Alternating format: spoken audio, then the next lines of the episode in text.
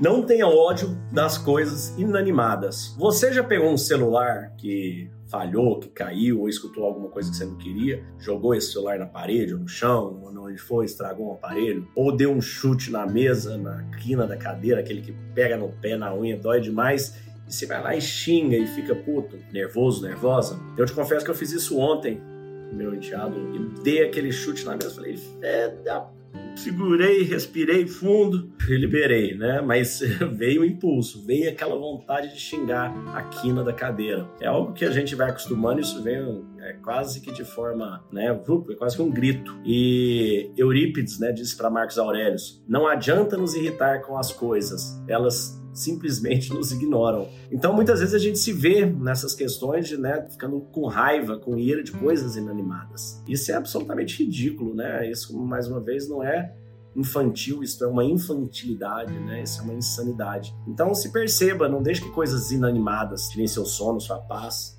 Perceba, tenha um impulso, relaxe, respire e tire sua mente.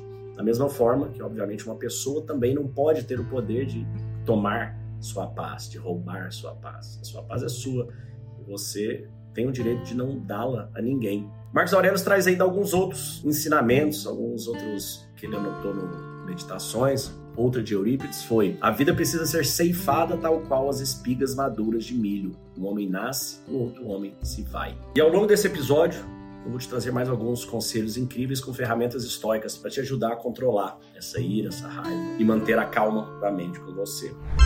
Antes de prosseguirmos, gostaria de te pedir para seguir nosso canal. Se gostar, deixe seu like ou estrelinhas e compartilhe. Se te fez bem escutar isto, tenha certeza que irá fazer bem também para outras pessoas, e não te custa nada. Se minhas palavras puderem tornar um pouco melhor o dia de uma única pessoa, já terá valido a pena.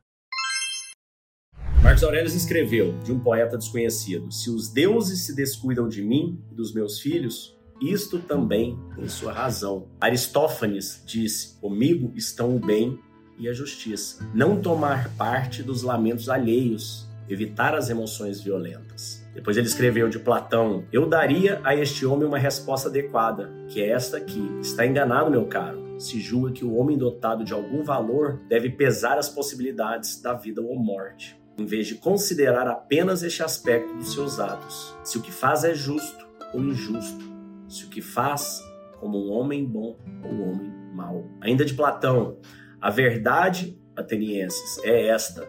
Quando ocupamos um posto, seja por considerá-lo o melhor, seja porque foi a ordem do comandante em tal posto, na minha opinião, devemos permanecer diante de todos os perigos, sem considerarmos o risco de morte ou qualquer outro salvo o da desonra. Então veja que interessante esses ensinamentos, esses conselhos que Marcos Aurélio foi anotando em seu diário para se lembrar, que nos mostra a importância de sermos justos, de vivermos pelas virtudes, pelos valores. As quatro principais históricas definidas lá atrás por Sócrates foi a justiça, você ser uma pessoa justa, você saber equilibrar as coisas, não se dar nem tanto a um lado nem tanto ao outro, o equilíbrio no meio de tudo. Seus pais com certeza já te disseram isso antes. Meu filho, a virtude está no meio, está no equilíbrio, é chamada de temperança. Coragem, temos que ter coragem para manter nossa liberdade, para nos expressarmos, para lutarmos, para conquistarmos, para trabalharmos, para ensinar, para aprender, para viver. Coragem